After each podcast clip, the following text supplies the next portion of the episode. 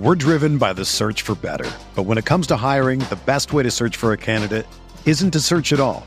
Don't search match with Indeed. Indeed is your matching and hiring platform with over 350 million global monthly visitors, according to Indeed data, and a matching engine that helps you find quality candidates fast. Ditch the busy work. Use Indeed for scheduling, screening, and messaging so you can connect with candidates faster.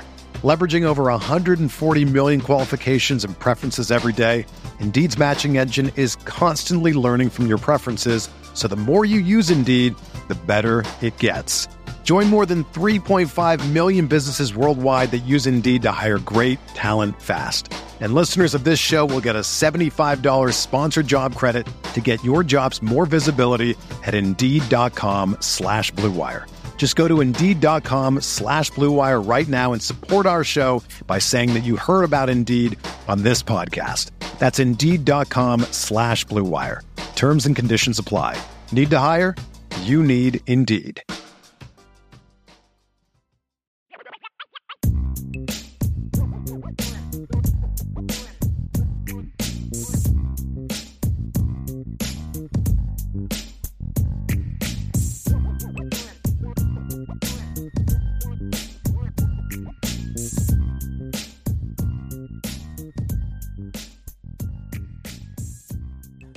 And a pleasant good afternoon to everyone out there in Irish Breakdown Land. I am Vince D'Addario. That is Ryan Roberts. And we are in here today to talk about the Notre Dame schedule. Brian and I kicked things off last week. We talked about teams, we ranked the schedule. We talked about teams 12 through 7.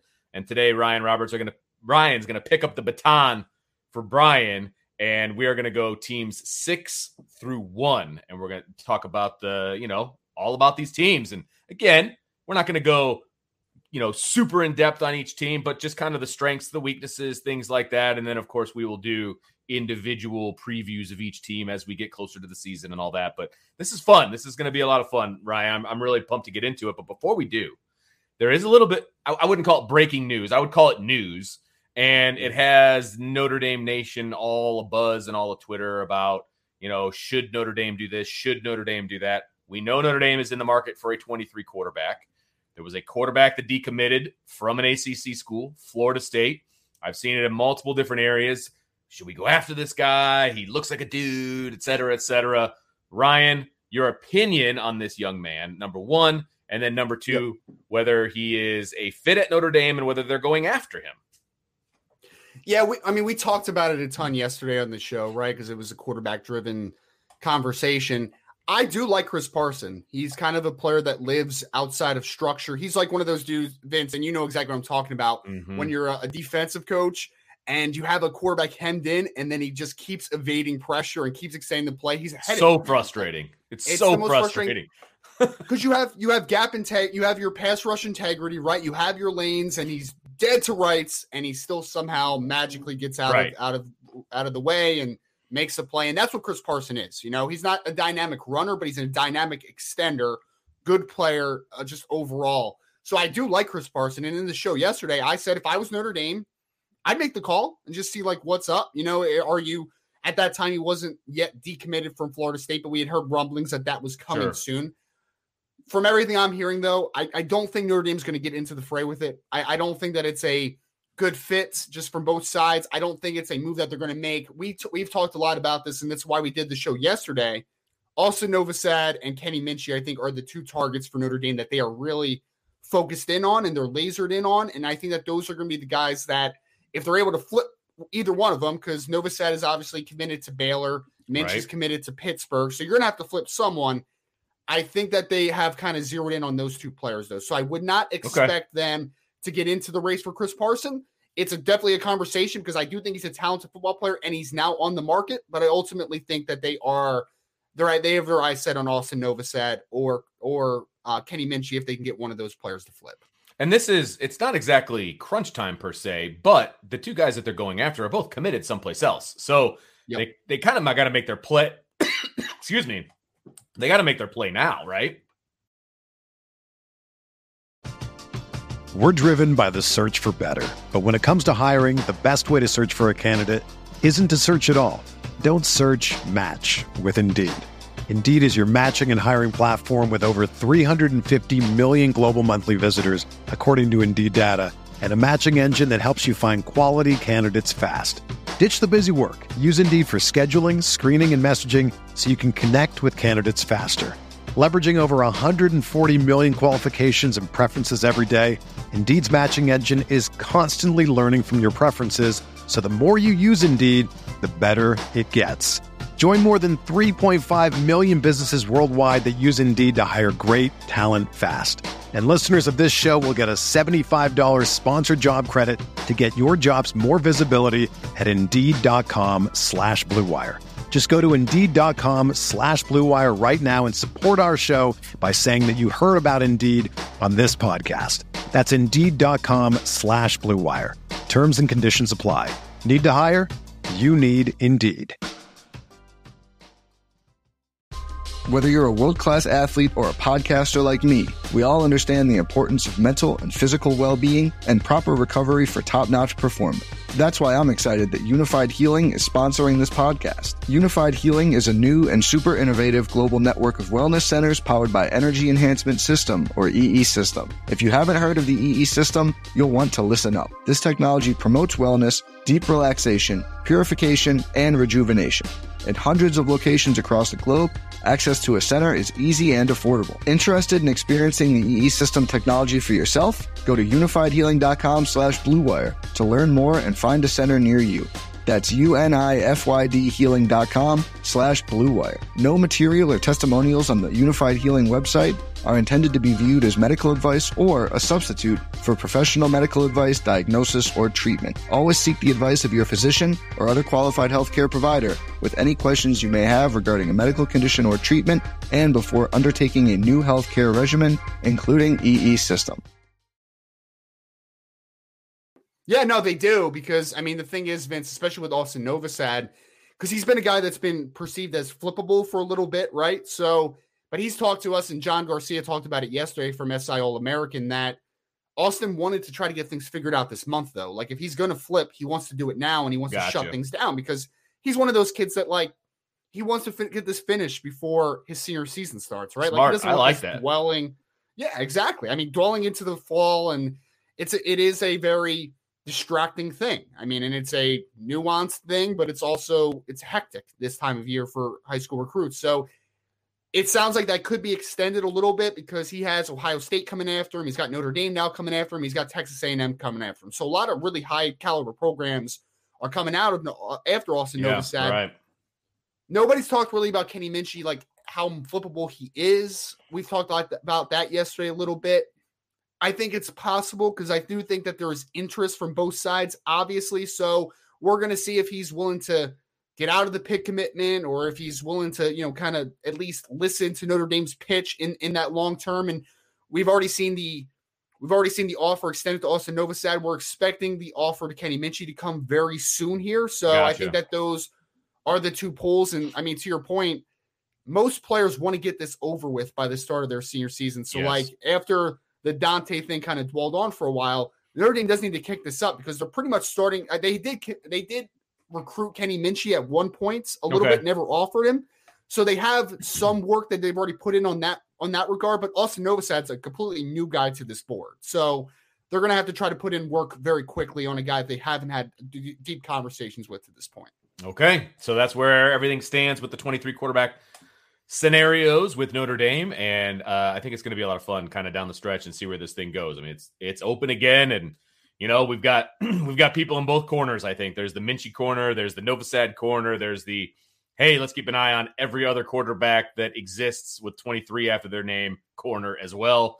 And uh, we, we saw a little bit of that when this kid decommitted from Florida State. So thanks for yep. filling us in. Appreciate that. Well, and I'll say, I'll say this too, Vince, before we jump mm. completely in. It's a really good quarterback class. So, fortunately, yes. yes. depending on what corner you're in, you're probably rooting for a good football player. So, it's it's not That's a bad a situation to be. That's a good call. A situation to be. I've seen a lot of people out there. Hey, you know, Notre Dame can't be picky. They got to take what they can get. You know, beggars can't be choosers, like that kind of stuff. And it's like that's not the case that Notre Dame is sitting in right now because of the depth of this class. And 100%. you know, yes, they went all in on Dante Moore for all the reasons that were outlined, you know, over the past few days. I understand it. I get it. but they had kind of a soft landing on that whole thing because of how deep the 23 class is. And so they're going to end up with a really good quarterback, no matter who it is. If it's Novosad, if it's Minchey, if it's some other guy that we haven't talked about, they're going to end up with a good kid. I mean, these are four star, you know, caliber type kids, if I'm not mistaken. So I know that's more your territory than it is mine, but I've watched their film. Both these boys yeah. can play. 100%. Now, they're both they're both 200 mm. caliber players in my opinion. I know Brian right. kind of shares a similar sentiment. I think there's a conversation over, you know, which ones I think we just had a question that we'll kind of hit during the mailbag section of this show, but there's going to be some, you know, push one way or the other because they're very different players, right? So like it's examining the fit. It's kind of understanding what's the ceiling, what's the floor, right, and right. really understanding like which one fits best into what the current quarterback room is. So it's a fascinating conversation. It is a fascinating conversation, and I look forward to continuing to have it over the next few weeks. And uh, because look, high school football season is literally right around the corner. It is about three weeks away, frankly. Uh, at least in Indiana, August first is day one. So these guys are going to want to have some stuff figured out, I would imagine, before they start things off. So this thing could come yep. to a head here pretty quickly. So I'm excited about that.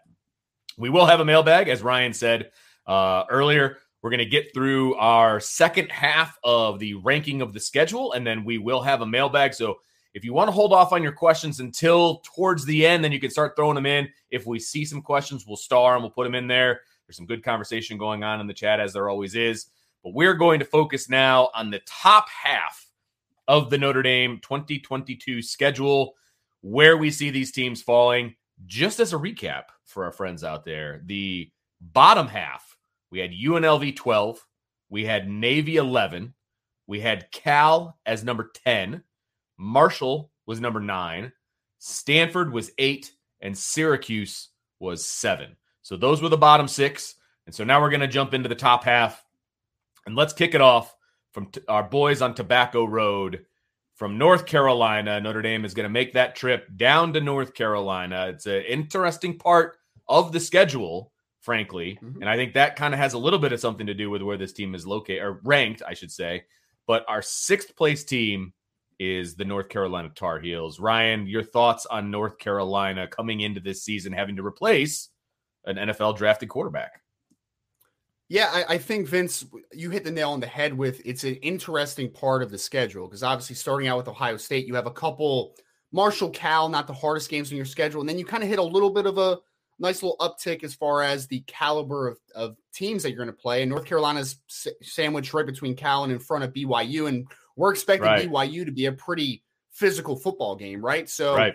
North Carolina, I think, brings a completely different style from the teams that are kind of around them in the schedule, which can make it tough at times, right? Like you're preparing for a team that is very different than what's around the, the remaining schedule. So you're preparing for something that's completely different from a stylistic perspective. But to your point, last year you're losing Sam Howell, who got drafted in the fifth round by right. the Washington Commanders. The Commanders. But I would argue, Vincent, I don't know if you agree with this. I think and this is all respect to Sam Howell because he had a great game against Notre Dame last year. There's he no did. doubt about it. I mean, he was a one man show. Let's be honest. I mean, he he was. we yeah. just talked about quarterbacks that that play. You know, uh, what was the word that you used? Outside the system or whatever, whatever the term you use. Out of structure. Out of structure. Out of structure. Thank you very yeah. much. Yep. That was him. I mean, that that was his whole game in that particular game, and it gave yep. Notre Dame fits, absolute fits. Sure did. Yeah. Yeah.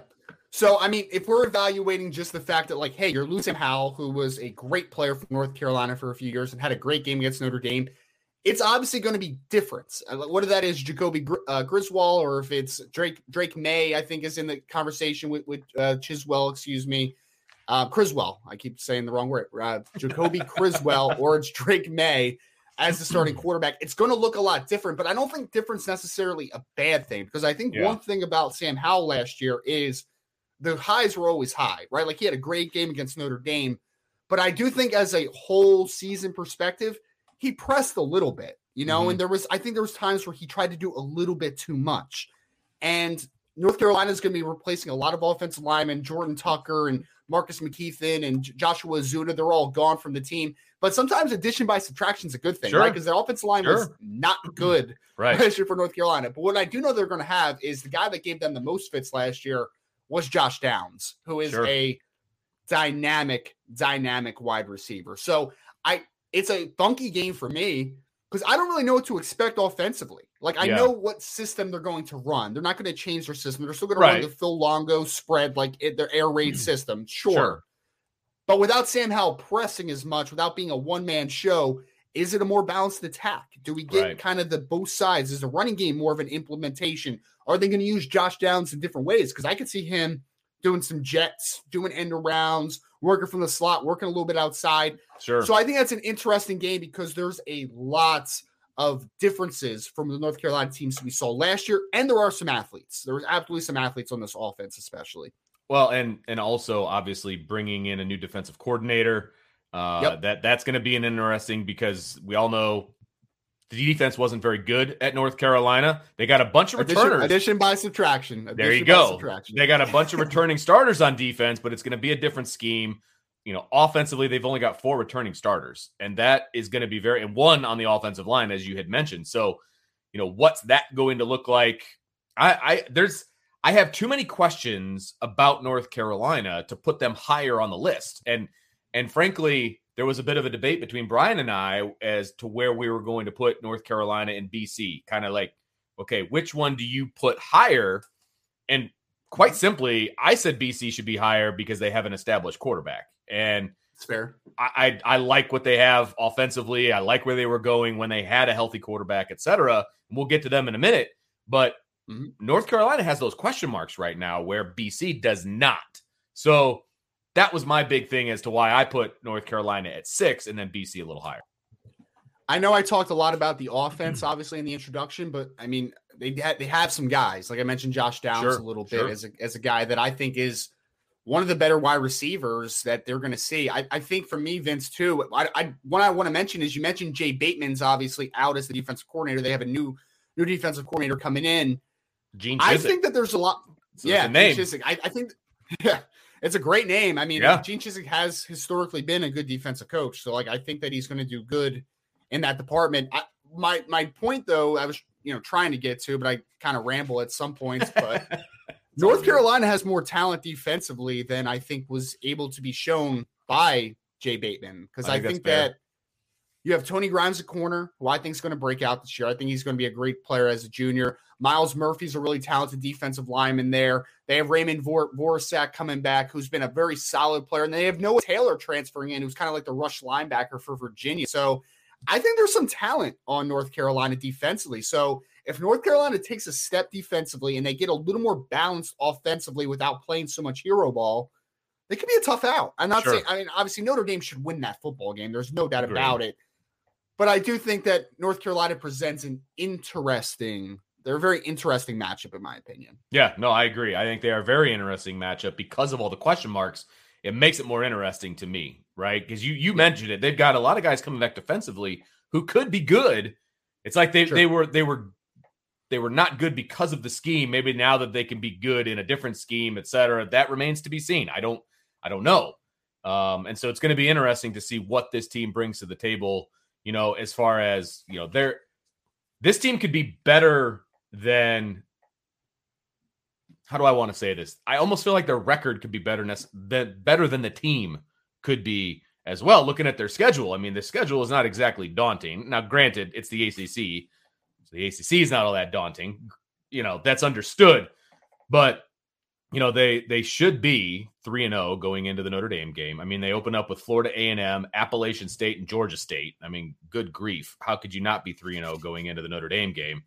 And then, of course, they welcome Notre Dame to North Carolina, so that's that's their second home game of the year. But then the rest of their schedule, I mean, they've got Virginia Tech, Miami, Duke, Pittsburgh, Virginia, Wake Forest, Georgia Tech, and NC State. I mean, not exactly murderer's row. You know, NC State, I think, is the best team in North Carolina right now. So that's their last game. That's their rivalry game. It's a big game for them. But other than that, I mean, Miami's doing a great job on the recruiting trail, but they're not there yet, right? And Sure. you know, I don't know. I, I'm not that impressed with their schedule. So they could be a 10 and 2 football team pretty easily, I think. I think they're a volatile, volatile team too, right? Because like we're going to talk about USC during this segment as well, and it's like USC. I have no idea exactly what they're going to be. I Sure. think they're going to be a like an eight and four, nine and three type of team. But like, could they be ten and two? Sure. Could they be Yeah. six and six in their first year under Sure. Lincoln Riley? Also, sure. I also yeah. think that this team, though, I think North Carolina's a little bit volatile too. Like, if you told me they're six and six this year, I'd be like, yeah, okay. if you told me, I think Archer said something about it in the chat. Like, if they're nine and three, I'd be like, also okay. Like, I, I could see that that happening, right? right? So, like, there's right a lot of different outcomes for this North Carolina team, which I think makes it pretty interesting. Yeah, absolutely. So that's North Carolina. They are our number six team in this ranking. I kind of alluded to it already between North Carolina and Boston College. Uh, we placed Boston College in the fifth slot for numerous reasons. I personally think that they're more of a complete team going into the season, which I think is going to, you know, benefit them. I mean, they they open up. They don't open up with the three game slate that North Carolina opens up with. They've actually got a little bit of, uh, you know, they got Rutgers and then Virginia Tech. Their second game of the season is a conference game, right? So I just feel like they're more complete, especially offensively. They've got more returning starters. Now, granted, they're return they are replacing almost their entire offensive line, which is when you've got a good quarterback, that's great. Uh, but you need to you need to get that sorted out. But I have I have faith in what Boston College can do there. Um, but I don't know. I just feel like they're more of a complete team. Ryan, uh, what what say you about Boston College? Yeah, I, I, think that it's an interesting conversation between North Carolina and Boston College, which you alluded to when you kind of intro North Carolina a little bit. I think the difference to your point is Boston College has a good quarterback. It's I, I, this one's a little different though for me, Vince. I would have been much more okay with this ranking if like Christian Mahogany just got hurt for them, right? Who's their lone returning starter. I mean, I know that um Yeah, no, you're right. I, I know that they had like Jack Conley that started a couple games last year while while um what's his name Vrabel was hurt or whatever, but I mean they are breaking in literally five new stars on the offensive line. They have Zay Flowers coming back, who's a yeah. really dynamic wide receiver. Jaelen Gill is a good football player, and that um that Pat Garwo kid, the running back, I just watched a little bit of him yesterday. That kid's a tough little bowling ball, man. Like he's not a dynamic player, but like breaks a lot of tackles. He's got kind of that short strider feel to him, but he's a tough little football player, man. So I think they should be able to run the football pretty well as long as the offensive line is decent enough. They'll have George Takacs that's going to be playing some tight end for them as well. I know their other tight end, Joey Luchetti, is not a bad football player as well. So I think the, as long as Phil is healthy coming into this game, I think that he presents a big challenge for you, especially when he ha- he should have a running game behind him. My biggest question is I don't know what to expect from that defense. I know their sure. their secondary is pretty good. I mean, they got Josh DeBerry coming back, who's a pretty good football player. I know Elijah Jones has been a solid player. Jaiden Woodbey's kind of playing that safety linebacker hybrid role. So I think the secondary should be pretty good. But the rest of the defense, I don't think is great. But I mean, ultimately, I think it's all gonna be about just how explosive this team and how consistent they can be sure. running the football offensively. Because I think that's what presents the most challenges, in my opinion. Well, and the, with the type of offense that they run, if you don't have a running game, you're in trouble. I mean, they do a lot of play action. They like to get Phil out of the pocket. You know, they they don't want him just to stand because that's not his game anyway, right? And and I, what I will say is Jeff Hafley has done a really good job of calling plays and put making his offense about Phil Jurkovec. And I, and I think yeah. that's what Notre Dame failed to do because they didn't have him in the starting lineup. Obviously, they they didn't play to yeah. his strengths. Okay, I'll say that. I think Phil Hafley's done a really good job of that. And um, I, th- or excuse me, Jeff Hafley. I think I said Phil for some reason. I said Phil Jurkovec. Phil Jurkovec. Um, yeah, yeah, right. But I, I do think he's done a very good job of that. He lets Phil kind of do his thing, and that benefits this offense. Having Zay Flowers back, I think, is huge too, because I believe he had a decision to make about going to the NFL or coming back to school, and he chose to he come back to it. school, and that that is massive because that is obviously Phil's deep threat, and Phil has a beautiful deep ball. Always has, always will. And I, I think this offense can be scary, dangerous, but you're right. They need to have a run game. If they don't have a run game, this offense isn't going to go anywhere. You can't put everything on the shoulders and the legs and the arm of Phil Jurkovec. That's not going to work. He's going to need help. And if that offensive line isn't at the very least salvageable, you know, then they're going to struggle offensively. So yep. that's a that's a really good point that you made, Ryan, about the run game. I, I think that's mm-hmm. really really important. Yeah, well, I think I think that Garwo kid is maybe the most underrated running back in the ACC. Maybe one of the most underrated in the country. You know, like he quietly had a thousand yards last year, despite the fact that for the majority of the season, Phil Jurkovec was out with an injury, right? Like Right. they had a their backup quarterback playing, and they were still successful. Obviously, they had a good offensive line, a very veteran offensive line, so that helps everything. But Sure, sure. I mean, the kid had a really nice season. So I think if they're able to run the football against Notre Dame, then that's going to present some opportunities. Because I think, to your point, Vince, like they have a couple weapons out wide. Zay Flowers is a good football player.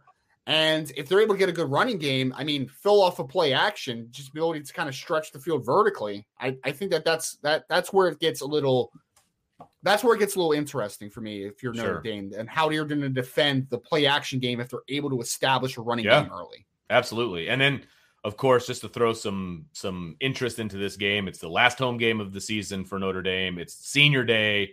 Phil's coming back. All of these different things. Right right before USC as well. Hmm. Yeah, So no, uh, This is a classic trap game, frankly. You know where where it falls on the schedule. I mean, you're you're coming off of Navy. That's not obviously, but you're also coming off of Clemson. So it's Clemson, Navy, Boston College, Southern Cal. If Notre Dame is where they should be record wise going into this game, there's a lot of people, not necessarily saying the team, but there's going to be a lot of people that are going to be looking past Boston College to Southern Cal and and what they bring to the table if they're having a good season. I mean that that could be a a huge matchup at the end of the season, depending on how USC is, depending on where Yep. Notre Dame is. People are going to be looking past Boston College. I could definitely see that. Now, I don't think that happens inside the Gug, but I think you know pe- people that we associate with and fans, they could be looking past this game, and I think that that is like the definition of a trap game. And also, I think we talked about this before. You have Navy the week before, triple option team. You have USC Right. the week after. It's going to be an air raid team, and then you're facing a pro style team right in the middle, right? Like that's just you're working against three different schemes in three different weeks. So it's kind of a weird preparation basis, Right. right? So I think that's another thing where it could fit into a trap game because I, I don't think Notre Dame has to get up to play against Boston College because that's like they're kind of looked at as the little brother to Notre Dame. Yes. So like they want to continue to make them look like the little brother brother to Notre Dame. But the fact that you're playing a triple option team right into Boston College, then also have to start preparing for an air raid team the week after. Sure. I think that's where it gets a little funky for when- for um, Al Golden, obviously down the stretch of the season. Absolutely. No, no question about it. So that I think BC is going to be I, I think you could easily put this game a little bit higher, uh, not only because of who the team is, but where it falls on the schedule. Mhm. But we have them at five, and I think that's a pretty solid place considering the four teams that are above them.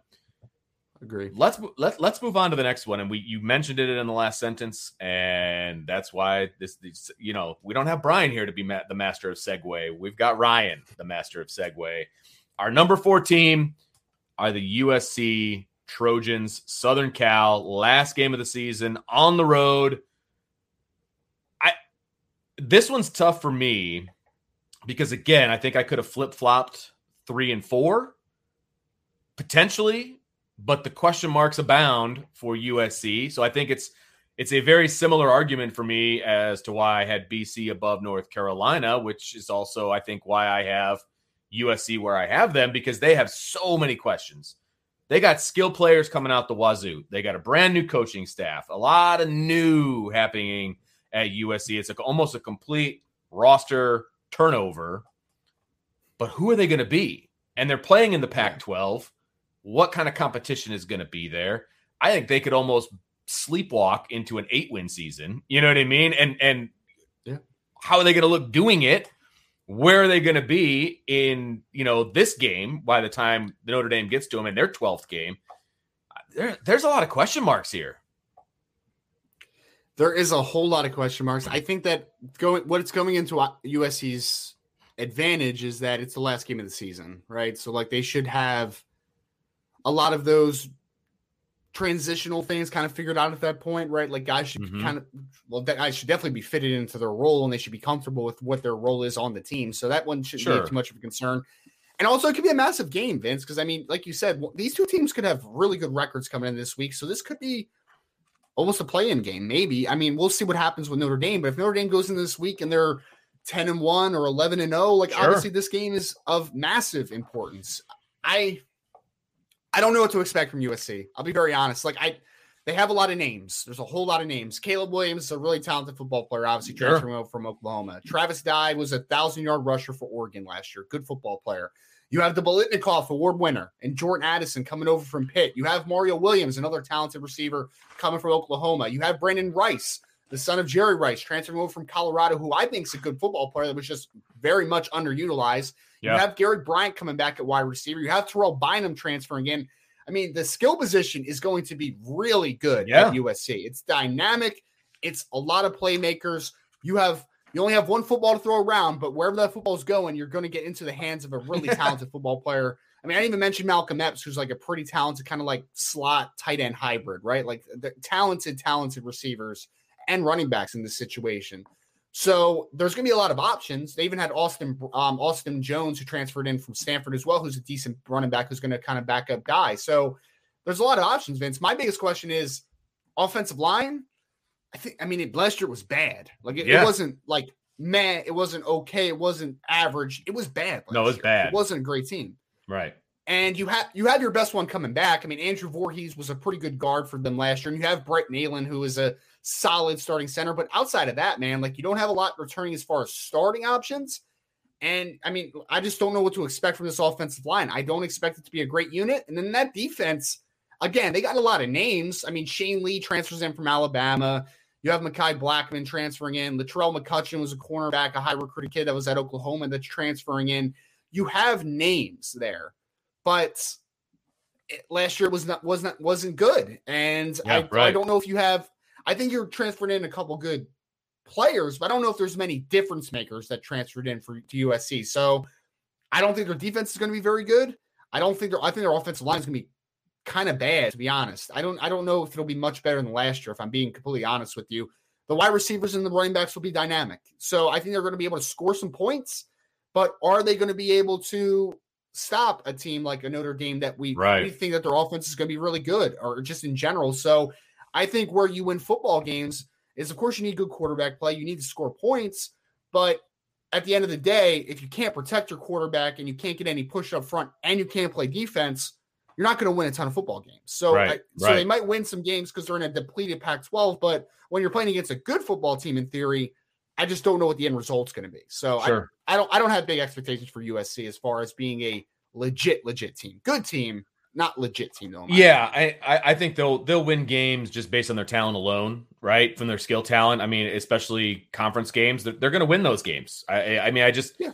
I, I think that they will, and just be ready for the USC hype train. That that's all I'll say. Be be ready for the USC hype train going into the Notre Dame game. Depending if they have eight wins going into Notre Dame, okay, even mm-hmm. eight or more. We'll say eight plus. If they have eight plus wins going into Notre Dame, it's their last game of the season, as well as Notre Dame's. Now they may have a conference championship, you know, to upcoming, you know, that kind of a thing, but man, if they're eight or nine wins going into that game, man, the hype train is going to be nuts going into that final game. You know, Notre Dame, if they've got 10 wins going into that game, you know, game day will be out there. Be, oh, USC is the future and all this stuff. And, and I just want to see Notre Dame just go in there and just smack them, just physically put them to bed. That that's that would be the ideal scenario for me. Hype them up, do it hype them up like crazy. Sounds like fun. And then Notre Dame just puts the beat down physically on the Trojans just to remind them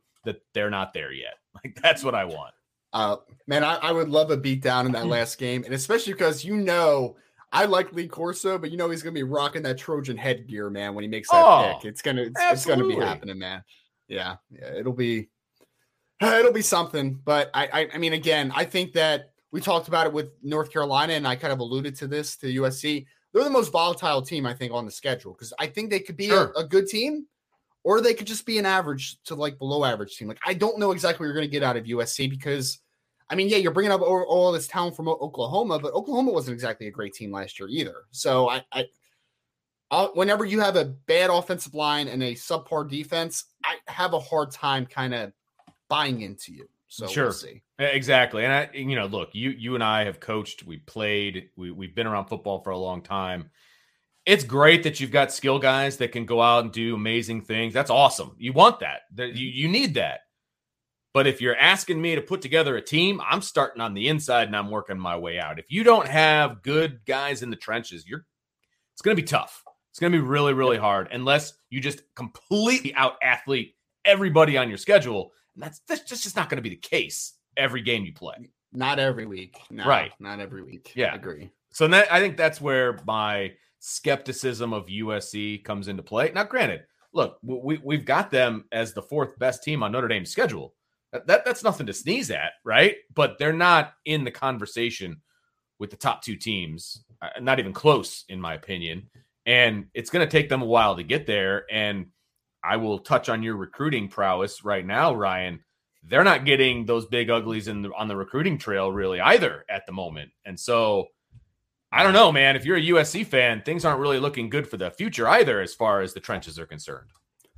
Well, I mean, because I think the the direct comparison is going to be obviously Lincoln Riley's the new head coach, right? Like what happened at Oklahoma? They had all good offensive lines for the most part, but I even think to like the defense for a second, right? Like oh, right. there was always a problem under Oklahoma. Like they got Alex Grinch to come in, and the defense was still a problem. They had a bunch of players that was drafted off that Oklahoma defense last year and it still wasn't a good unit, right? Like right, it's right. I think I think you're going to see the same deficiencies that you saw at Oklahoma. And again, Pac-12 schedule, their schedule is not difficult, so they're going to win some football. Right. It's not like this is going to be a, a bad team, right? But from a win-loss perspective, but I think that you're going to see when they play better teams. Like I think someone mentioned Utah, right? Like if and when they play Utah, sure, that's a physical football team, man. Like they're going to punch you in the yeah. mouth, and that's a different type of vibe to kind of how like how USC wants to play. So they will be out, able to out athlete some. I, don't even have their schedule in front of me, but like the Colorados of the world, the Washington States of the world, like you're going to be able to out athlete some of those dudes, right? But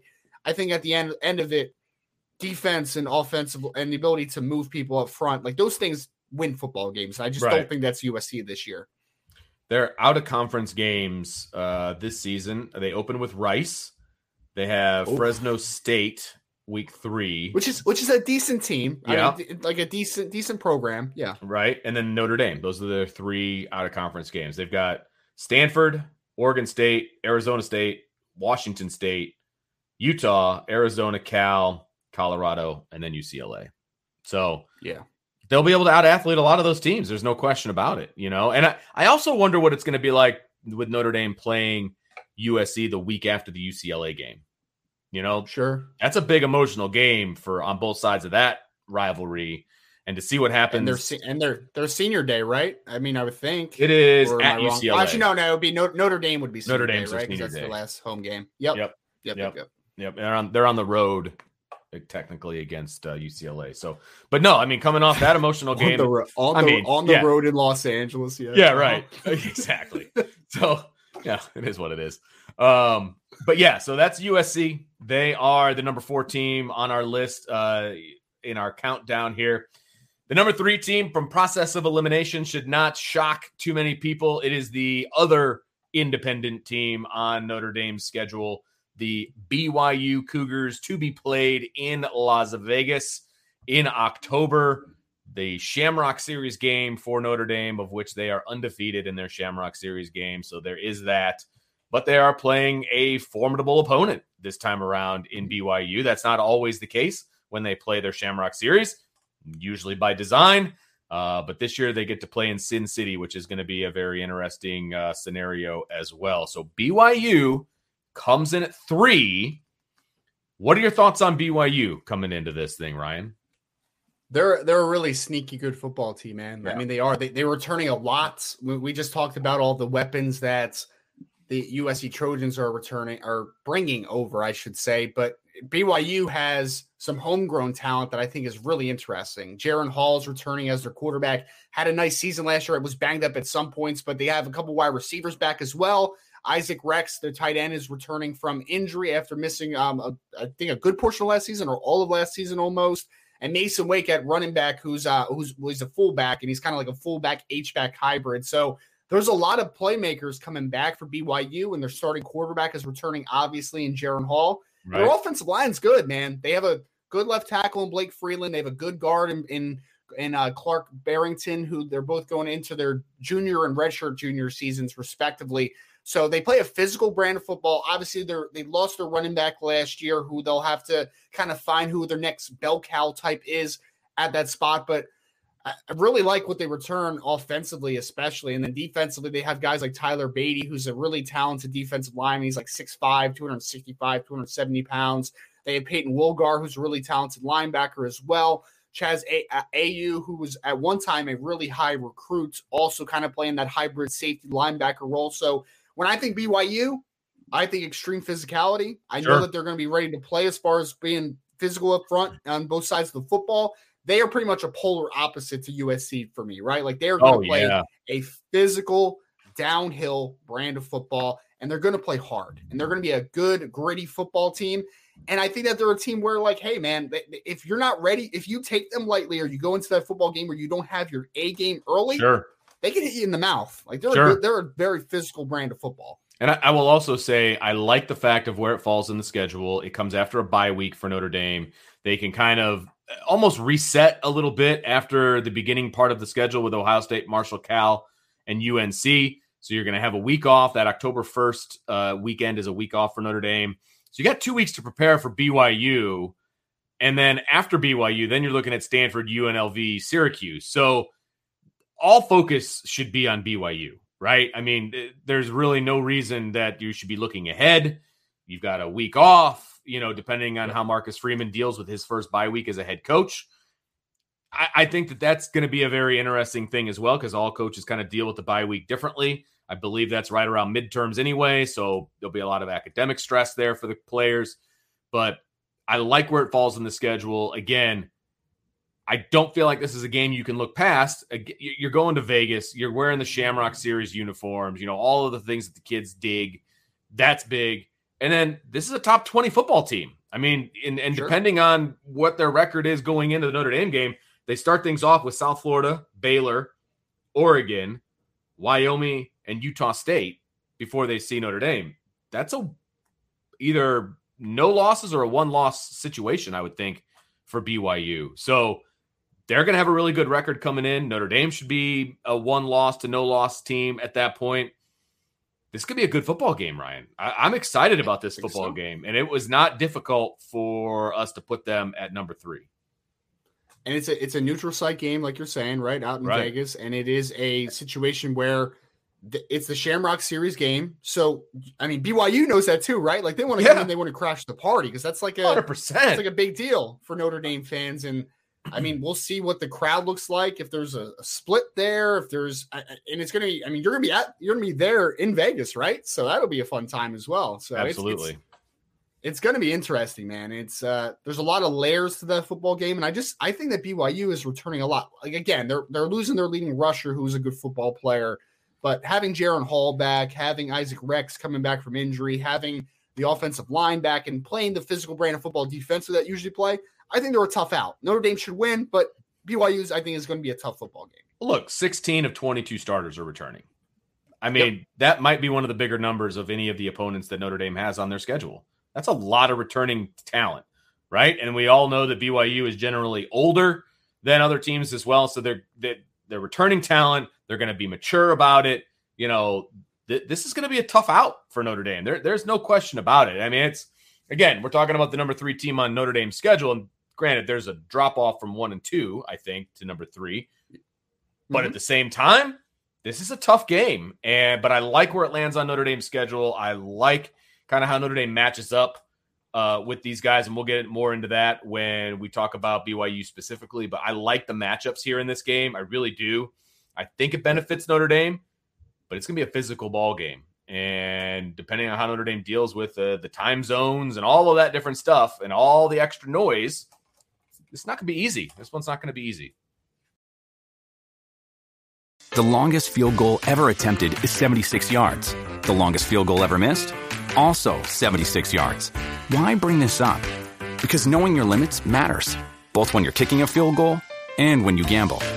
Betting more than you're comfortable with is like trying a 70 yard field goal. It probably won't go well. So set a limit when you gamble and stick to it. Want more helpful tips like this? Go to keepitfunohio.com for games, quizzes, and lots of ways to keep your gambling from getting out of hand.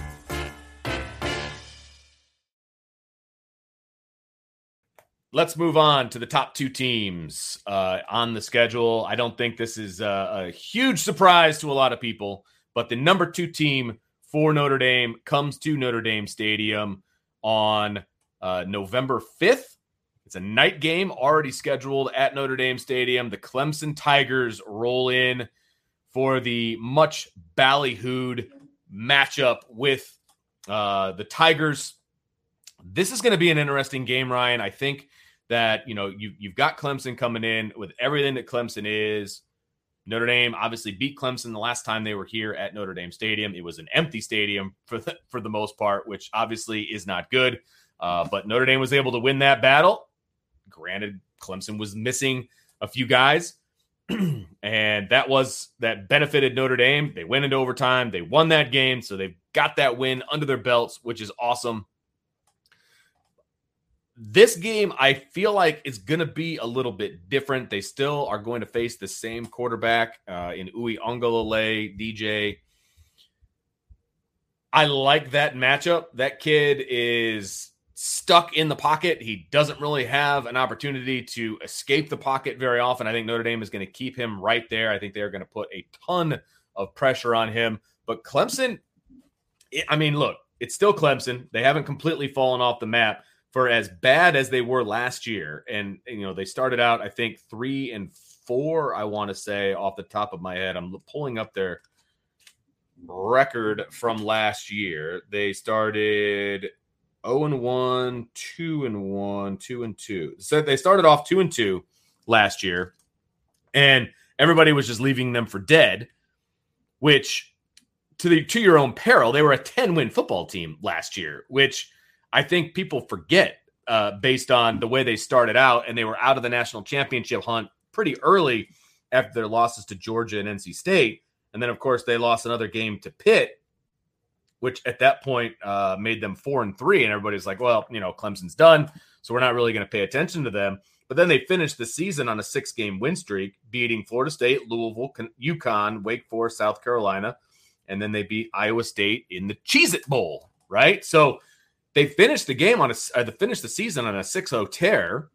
And they ended up with 10 wins on the season, Ryan. And I think people forget about that based on the way they started the season. This is no slouch. They're picked to win the ACC again. They are a top five team, depending on what publication you're looking at.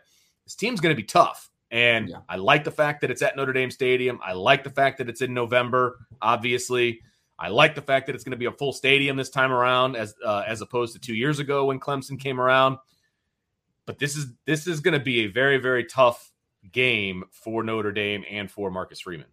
No, it definitely is, and I apologize for a little bit of technical difficulties on my side there. But it Clemson is I mean, they're going to be a tough out, Vince. I mean, hmm. Dabo Swinney has created a program that is is built off of consistency, right? And even Absolutely. in a down year, in a down year, like you were saying, they still win ten football games, right? right. Like it, it, it's right. a double digit win team. I mean, so that defense, I think that I think we'll have a general understanding as far as how good the Notre Dame offensive line ha- or how much they've improved by this game. Obviously, I think we'll get that first few games of the year, but this is a test, man.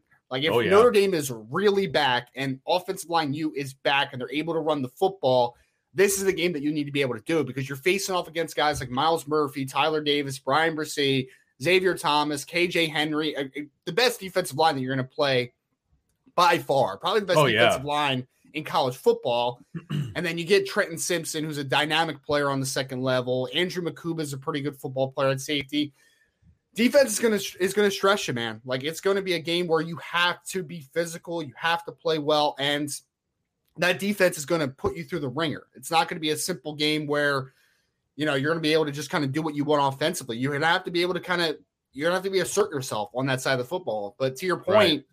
the biggest question is what are you gonna get offensively? DJ Uiagalelei was not a great football player last year, and there were a lot of reasons why. It wasn't fully his fault, but the offensive line wasn't great you have pretty much everyone coming back. That should be yeah.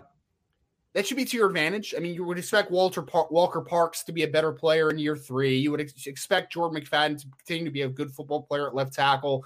Marcus Tate, I know, started some games that there as a freshman last year and did a solid job. So you would expect them to be better. I hope that, you know, especially with the new coaches that are going to be calling on both sides of the football, I would hope there would just be a different structure offensively because I do think that there's a world where DJ Uiagalelei can be a good football player. Sure. It's just sure. last year, I felt like the offense just didn't fit his style, right? Like Tony Elliott just was not a good fit with him from a scheme perspective. But you have Joseph Ngata, you have Beaux Collins, you have uh, Brannon Spector, you have EJ Williams. There's some talent. The question is, do they have anything dynamic as far as Yeah. after catch, winning Right. down the football field, not just with your size? So if they're an improved football team on the offensive side of the football, Will Shipley coming back at running back, Kobe Pace is a pretty good player as well. Then they're a really tough team. Then they're a potentially elite team because that defense is absolutely going to be elite. Like there's no doubt in my mind. Oh about that. yeah, the front. uh, It's going to be the best front seven I think that Notre Dame faces all season. To be Yeah. honest with you, I don't think it's even all that close. And you're right, Notre Dame, in order to win this game, they're going to have to be multifaceted offensively. They don't have to run for 200 yards, okay, but they need to at least be able to run when they want to run the football to open up the passing game that they're obviously going to need to win as well. I, I like Notre Dame throwing the ball in this game, but they have to be able to run the ball. Otherwise, you know, a one dimensional team is just not very good, period. So they have to be able to run the ball. It's going to be a challenge. It's going to be a huge challenge. I love, absolutely love Notre Dame's defense against Clemson's offense. I do. I especially when you get to this point in the season, you're into November. We're going to know who Notre Dame is by that point, and we're going to have a pretty good idea of who Clemson is at that point. I think we're going to love that matchup. As as people who follow Notre Dame, I think the Notre Dame defense matching against the Clemson offense Mhm. I like that matchup. I really do. It's Sure. gonna for me. I think this game's going to come down to what the Notre Dame offense can do against the Clemson defense. I don't disagree. I think both defenses don't hate their matchups against the other offense, right? Like I think Notre Dame's going to have a good offense, and I think that you're you feel good about what Tyler Buchner and that cast is going to do. But when you're Clemson, that you have all those elite players coming back, I don't think you fear any opposing offense, right? And uh, I Right. think especially with what you saw from Clemson offensively, I think Notre Dame's going to go into that game at, at least right now in their minds and say like we feel good about our chances in that Sure. football game. So it's could be a defensive football game or it could be completely different than what we're thinking because I mean Yeah. Clemson could take a step forward, Notre Dame could take a step forward offensively speaking. They could both still have good defenses, but if their offenses are clicking at a different level, then this might be a different football game than we're anticipating. Right now, I would say it's probably a more low scoring affair because I expect both defenses to be pretty legit on both sides of the football. And Sure. I agree. I think it, I think it's going to come down to which quarterback is able to have the make a bigger impact on the Right. game. Right? Right. I mean, it's going to be at that point you're going to know what you have in Tyler Buchner.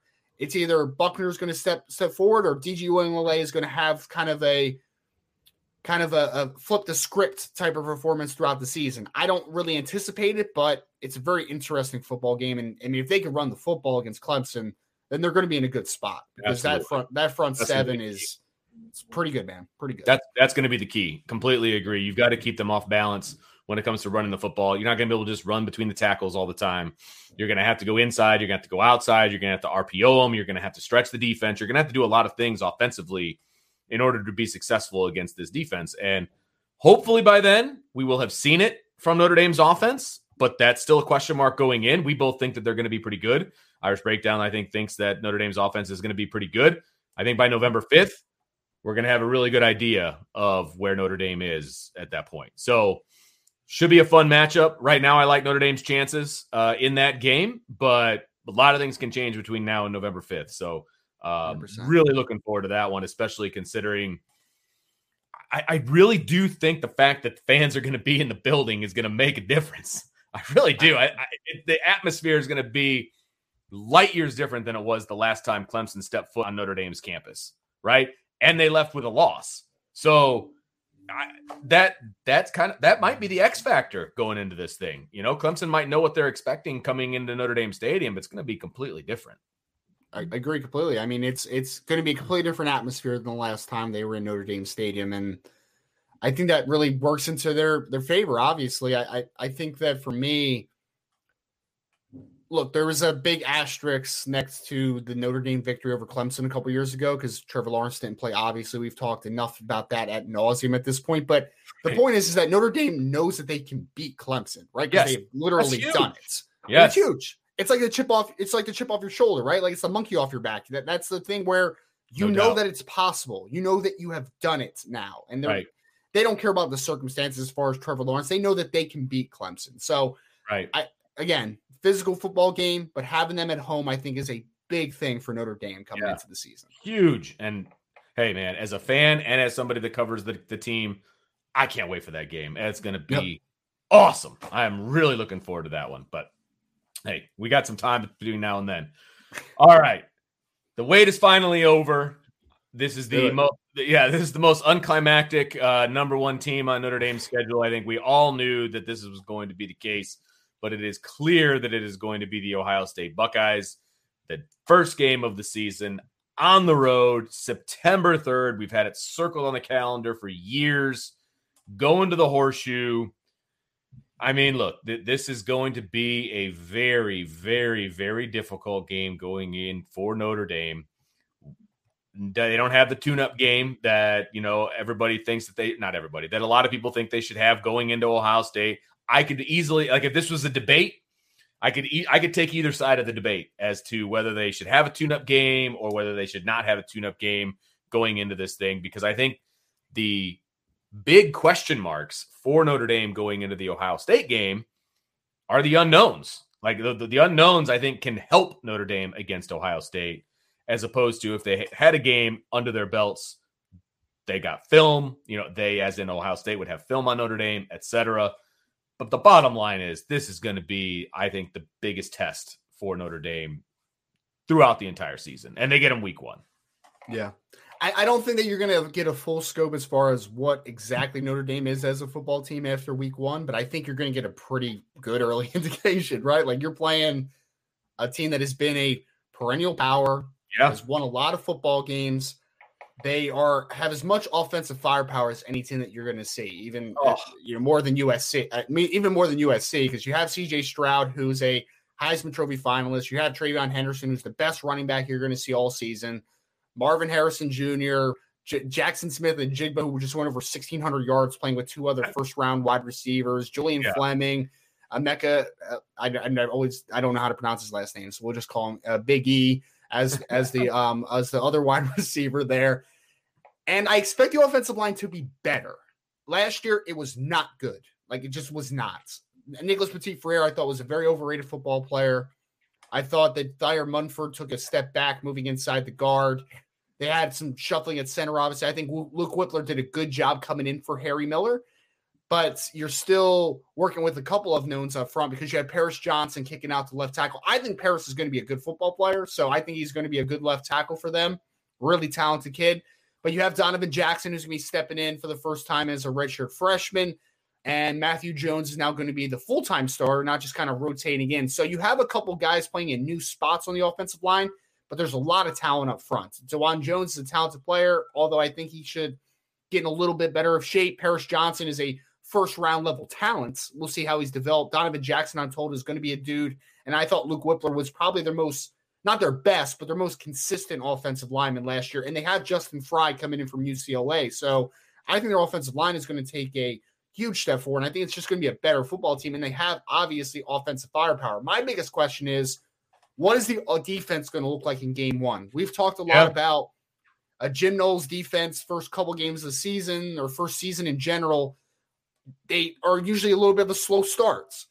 Ohio State does have talents defensively. I mean, you have guys like Zach Harrison and JT at the other defensive end, and Tyleik Williams, who's a good football player. Steele Chambers, after transitioning from running back over to linebacker, I thought had some really nice moments last year.